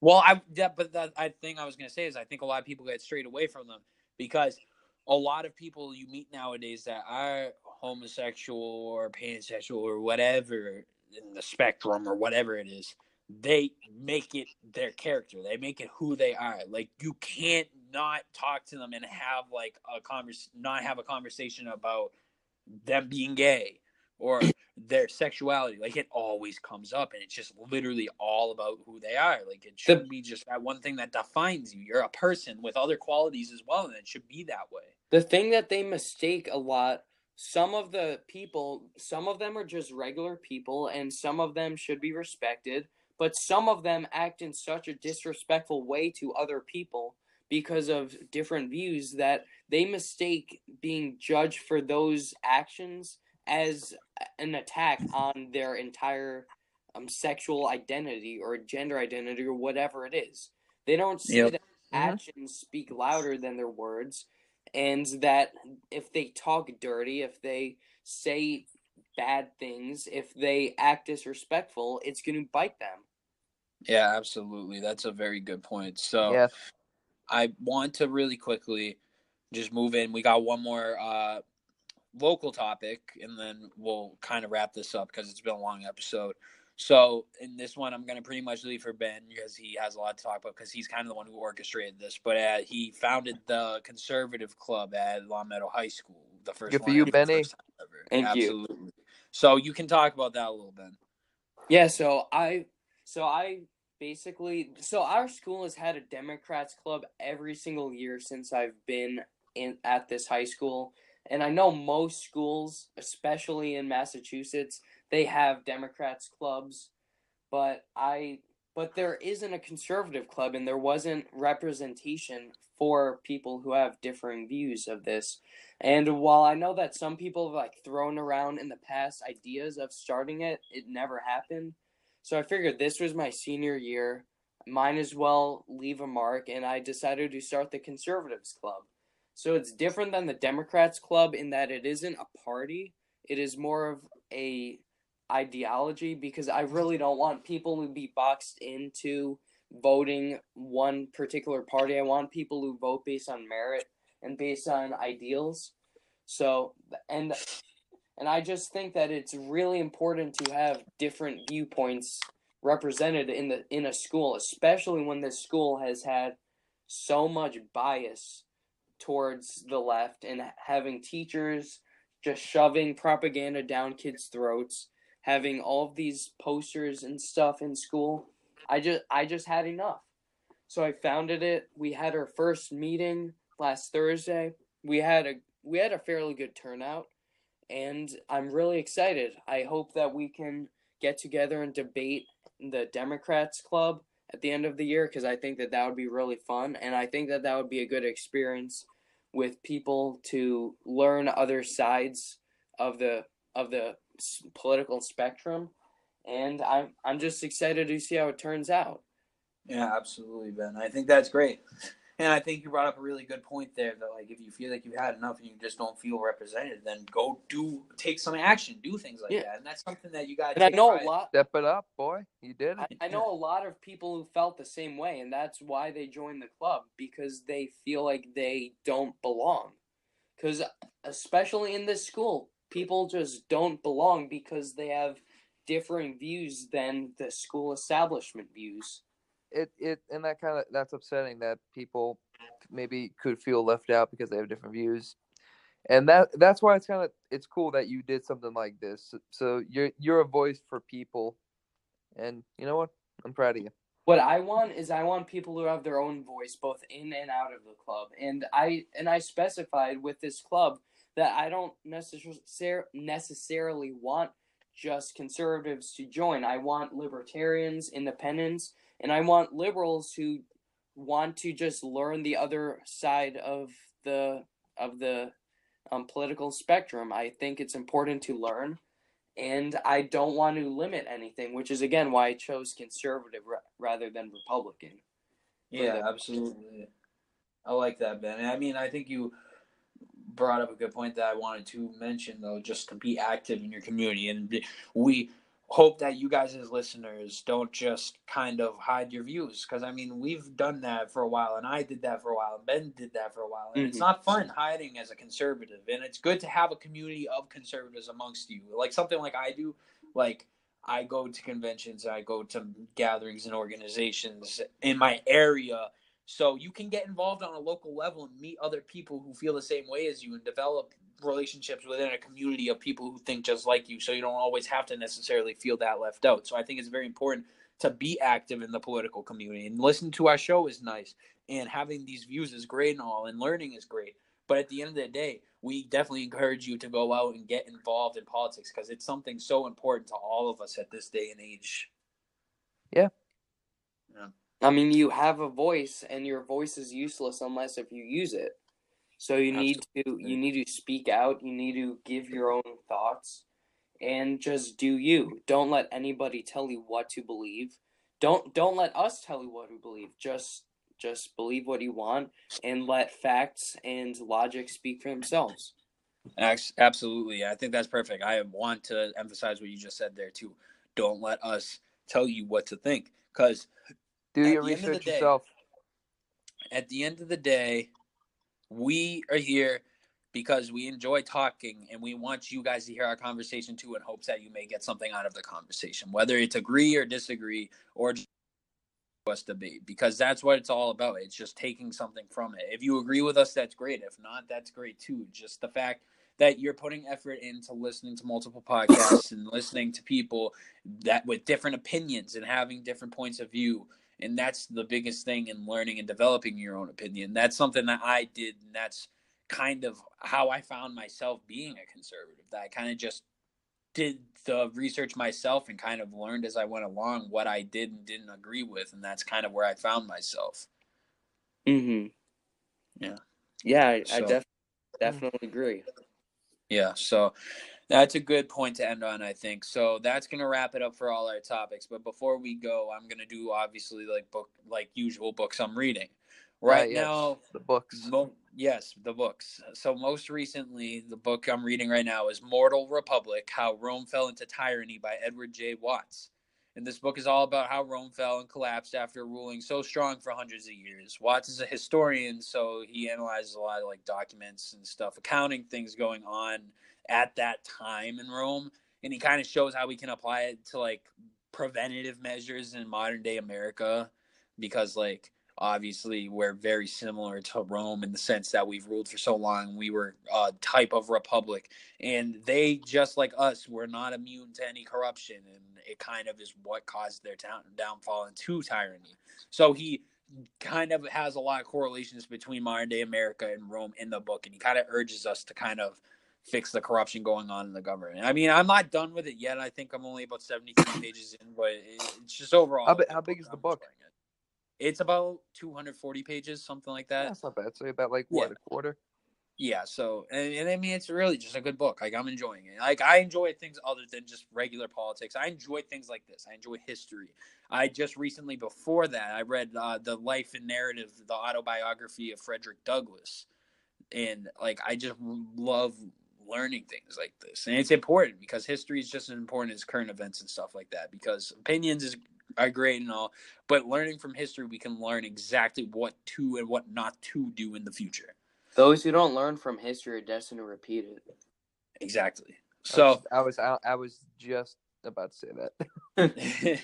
yeah, so that's books I'm reading. So that's gonna wrap it up for the show, guys. Real quick before we go, I just want to talk a little bit about what's been going on with the podcast, why we've been so inconsistent, stuff like that. I just wanted to point out that, like I said at the beginning of the show, and like I don't know if you were on our live stream uh last week during the State of the Union, but yes, this this last month has been rough. Me and Ben have been very busy because we're seniors. We're finishing out our school years. We're kind of dealing, working out our futures right now. We're trying to get as much consistency as possible, but January is just rough. I mean, we've oh. missed a couple weeks, and thank God it was only a couple weeks. I mean, I think we only missed about three weeks of episodes.